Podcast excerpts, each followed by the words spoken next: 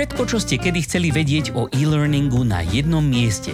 Rady, skúsenosti, rozhovory a novinky zo sveta firemného digitálneho vzdelávania vám s podporou e-learn media prinášajú Helenka a Matúš v podcaste E-Learning žije. Vítajte pri našej ďalšej letnej epizóde. Povedal by som krátkej, ale to už sme tu nasľubovali, tak uvidíme, či sa to podarí tentokrát. A posledných epizódach predovšetkým, ale v zásade v celom tomto našom podcaste sme sa bavili o rôznych pravidlách a návodoch, ktoré používame alebo používajú ľudia, ktorí vyrábajú e-learning na to, aby ho vyrobili správne. To znamená, že akékoľvek metódy, čo sme spomenuli a akékoľvek nástroje, v ktorých sa dajú robiť veci, tak e, to sú veci, ktoré ľudia zadefinovali. To znamená, že existuje na to nejaký návod. A často čakáme, že tieto návody nám pomôžu vytvoriť ten najlepší možný e-learning, keď sa ich budeme držať, keď ich budeme vedieť používať. Lebo často sú to veci, ktoré ľudia vyskúmali. Ale dneska by sme sa chceli baviť o tom, o takom jednom zdroji, alebo alebo by sa povedať návode, ktorý sme dosiaľ nespomínali a nie je to niečo, čo by ste si vedeli úplne prečítať v knižke. A tento zdroj poznania alebo e, nejakých informácií, ktoré môžu formovať to, ako vy robíte ten e-learning, tak uh, ste vy sami, alebo teda aj my sami, ako ľudia. Tada. ste nečakali, čo? A to je vlastne všetko. Tak dovidenia. no, nie, asi si to troška viacej rozoberieme. Len trošku. Hej. Tak uh, v podstate, čo ty myslíme? Čo si myslíš, Matúš, že ty myslíme? No to keby som vedel, ty si to vymyslela. Um, tak myslíme tým to, že napríklad, ako ja sa na to pozerám, tak sú dva také spôsoby, kedy môže prílišné lpenie na takých tých formálnych návodoch nefungovať, povedzme.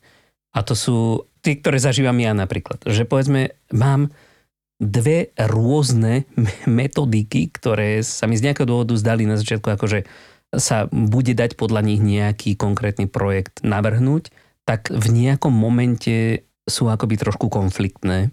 A teraz si neviem rady, že mám to urobiť len tak, alebo tak, proste ktorú mám použiť, jednu alebo druhú. Ako keby neexistovala proste nejaká kombinácia obého, respektíve proste nejakú ich čas vynechať, alebo tak.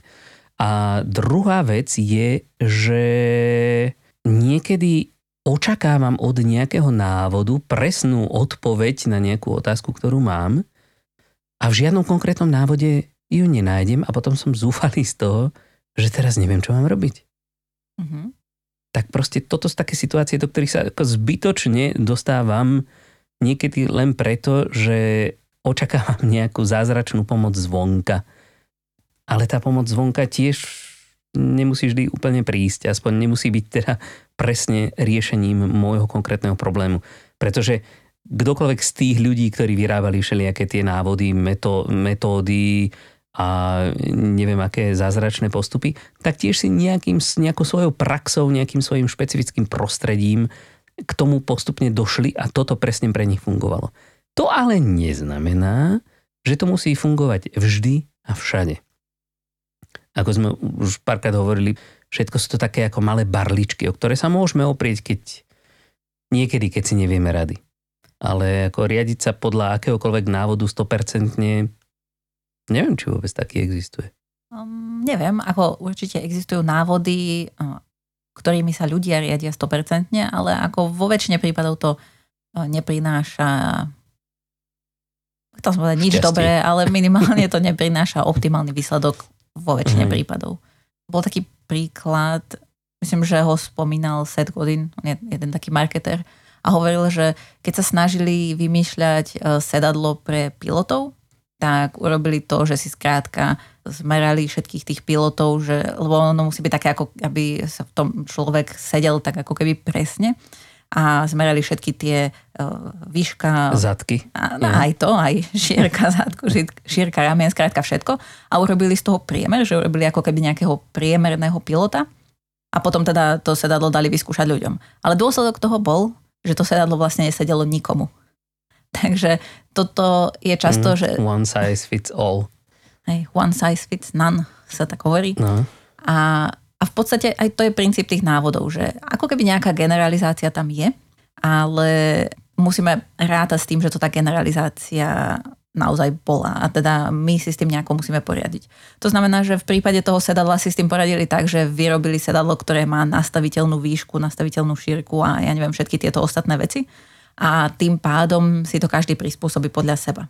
Takže to ako keby naše rozhodovacie kritérium, ktoré používame aj pri tom, že aké z týchto metód využijeme alebo nevyužijeme, sú naše vlastné pocity a skúsenosti. Ako, možno to tak znie tak ezotericky, hej, že máme nasledovať uh-huh. svoje pocity, ale tie uh-huh. pocity sú v zásade výsledkom, výsledkom nejakej našej skúsenosti. Že niečo sme zažili, niečo sa nám páčilo, vieme si seba predstaviť v tej situácii a tým pádom nám to pomôže pri tom rozhodovaní sa, čo môže fungovať. Aj, veď každý človek je vlastne taký, taký, rozmýšľam ako nazvať ten tvar tej schránky, chcel som svoja krabica, ale krabica je väčšinou taká nejaká akoby pravidelná, tak povedzme nejaký vak, plný Kožovak. unikátnych, unikátnej kombinácie vzdelania, nejakej výchovy, skúseností, prostredia, v ktorom sa pohybujete. Takže akoby už len z tohoto pohľadu všetky tie pravidlá, ktoré čo ako, čo najpoctivejšie a najvedeckejšie je k ním pristupované, tak z podstaty veci je veľmi ťažké vymyslieť niečo také, čo bude fungovať vždy a všade. A preto aj my by sme k tomu mali tak pristupovať, že super, som strašne rád, že tento človek vymyslel niečo, čo mi dokáže pomôcť, ale bez toho, aby som do toho dal niečo zo seba, tak e, to v podstate nemusím robiť, lebo však to, keby sme všetci len 100% postupovali podľa návodov, tak sme v podstate počítače. Aj, tak sme roboty. zbytoční. No. No, ale aj tam... to raz bude. Aj to raz bude. Don't worry, be happy. Aj budeme ale... robiť niečo iné. No, len neviem čo. Zatiaľ. Dúfam, že sa tak skoro e, nenaučia roboti hrať na gitaru. Aspoň niečom budem mať. Tak, Taký e, náskok. Oni to technicky vedia lepšie ako ty, len... Technicky, hej. Ako ten výraz. Ale technika nie je všetko. Hm. Je to, čo zatiaľ nemajú. Ale aj to sa dá nejak ako keby napodobniť. No a možno, hm. možno niekedy. No ale teda no. nemusíme sa zaoberať touto budúcnosťou, keď nebudeme robiť to, čo robíme momentálne. Nehovorím, že bude horšia ale vrátime sa naspäť k tomu, čo je a že momentálne teda ten e-learning vytvárame my sami a tým pádom do toho vkladáme aj tie naše vlastné skúsenosti. Čo možno aj vzhľadom na to, že ten e-learning je väčšinou mienený pre veľa ľudí, tak sa nám zdá, že ako teraz do toho mám zapojiť moje skúsenosti, keď mne sa môže niečo páčiť, ale to neznamená, že sa to páči všetkým ostatným že tam ako keby mi možno dávalo zmysel použiť nejaký ten návod a držať sa ho, lebo potom to bude také univerzálne, ale tam sa vlastne prichádzame opäť k tomu problému, že to univerzálne nakoniec nesedí nikomu. Skôr, skôr je v tomto akoby najlepší prístup vždycky je čo najlepšie celý ten projekt proste analyzovať. To znamená vedieť presne, pre koho to vyrábam a presne čo má byť výsledkom toho môjho snaženia. A vtedy proste akoby dokážeme oveľa lepšie ako vy, vymyslieť, že čo všetko sa na to môže hodiť. Pretože keď si povieme, že e, povedzme by sme si dali vyhľadať do Google, že ako vyrobiť dobrý BOZP tréning, tak tam bude proste 5 krokov, ja budem nasledovať 5 krokov, urobím krásny tréning. No, ten tréning nemusí fungovať, lebo to možno bol prí, použité príklad z nejakej malej právnickej kancelárie, povedzme, kde prichádzajú do styku akože s úplne inými rizikami, ako napríklad nejakej veľkej výrobnej fabrike, alebo ja neviem, v bani, alebo kde. A takisto v právnickej firme zrejme rozumejú tým právnickým pojmom, takže pre nich je to akože letné čítanie. Hej, hej, hej. No, hej, takže v podstate toto je ako keby jedna vec, kde nám vedia pomôcť tie naše pocity alebo tie naše skúsenosti, že rozhodnúť sa, akým spôsobom postupovať. A potom mm-hmm. je ešte druhá vec, kde nám to môže pomôcť a to je v zásade inovácia. Inovácia v tom vzdelávaní, ako áno, ten e-learning nie je až taký inovatívny na prvý pohľad, že nedejuje sa tam až tak veľa nových vecí, ale Vzhľadom na to, že každý z nás je vo svojom bežnom živote konzument vzdelávania. Či si to myslíte alebo nie, tak každý deň sa v zásade niečo učíte. Či už je to len tým, že si hľadáte nejaký návod, pozeráte si nejaké video, alebo aj sledujete hoci reklamy alebo filmy, tak v podstate všetko sú to naše vlastné skúsenosti so vzdelávaním. A niekedy sa aj na týchto nových veciach, na tom, čo zistíme, že na nás funguje a čo nefunguje, ako napríklad tom príklade, čo si ty povedal, že zistuje, že aké pravidla fungujú a keď sa nevieš doklikať k tým pravidlám a musíš na tej stránke blúdiť, no tak vieš, že tak, takto by som to v živote neurobila. Ak nájdeš niečo, mm. kde to majú pekne polopatisticky vysvetlené, je to hneď prvá informácia, ktorú vidíš, tak si povieš, že aha, tak takto by to malo vyzerať, aby to mali pohodlné aj ľudia, ktorí sa chcú dostať k tej informácii. Mm-hmm. Ináč ma napadlo, že toto je presne akoby dôvod, prečo existuje a prečo je taká super práve tá komunita okolo tých artikulejťackých nástrojov autorských, e-learning heroes, pretože tam presne toto, eh, jak robí David Anderson tie, tie eh, výzvy každý týždeň, alebo ako, ako často? Weekly challenge sa to volá, takže Weekly asi každý challenge. týždeň. No a mm, tam práve ide o to, že jeho a nielen jeho, ale celú tú komunitu zaujíma, ako rôzni ľudia pristúpia k tomu istému zadaniu. A to je práve na tomto krásne, že každý k tomu pristúpi trošku inak. Pretože keby všetci znova používali nejaký jeden návod, tak bude proste ako 100 rovnakých riešení a potom jediné, čo si budeme môcť vyberať, je možno, že kto použil akú farbu. No, potajnou. No.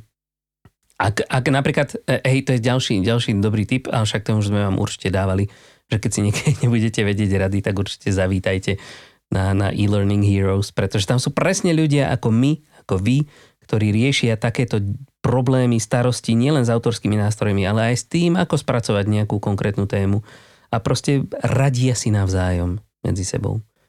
Takže tam nájdete inšpirácie. Habadej! A to je inšpirácia ako keby z nášho sveta. No ale potom sú inšpirácie, ktoré sú mm. aj zo sveta takého nášho všeobecného. To znamená, že možno, že pozeráte nejaké video na YouTube a páči sa vám tam nejaký, nejaký prvok, čo použil niekto v tom videu a si poviete, aha, tak to by bolo fajn. Môžem to použiť aj ja v kurze, lebo dobre to vyzeralo. Alebo takisto na taký kvázi ako keby marketing toho vzdelávania sa pozrieť na to, že a v nejakej reklame niečo urobili a teraz, že aha, tak to bolo zaujímavé a celkom by som to mohla použiť. A, a, uh-huh. tak, a pritom nemusí to byť zatiaľ nikde spísané v žiadnej knižke, že toto sú marketingové techniky, ktoré sa používajú, alebo toto sú tie vzdelávacie techniky, ktoré fungujú v roku 2021. Ako je dosť možné, že hlavne na internete, nie v knižke, ale na internete e, to ľudia spíšu v celku rýchlo, keď zistia, že niečo funguje. Ale aj keď je niečo nové, aj keď vám niečo napadne, že čo na, čo na vás zafungovalo, tak e, aj keď to nie je spísané v návode, je to relevantný postreh a je to niečo, čo sa môže ľuďom páčiť, keďže sa to páčilo vám.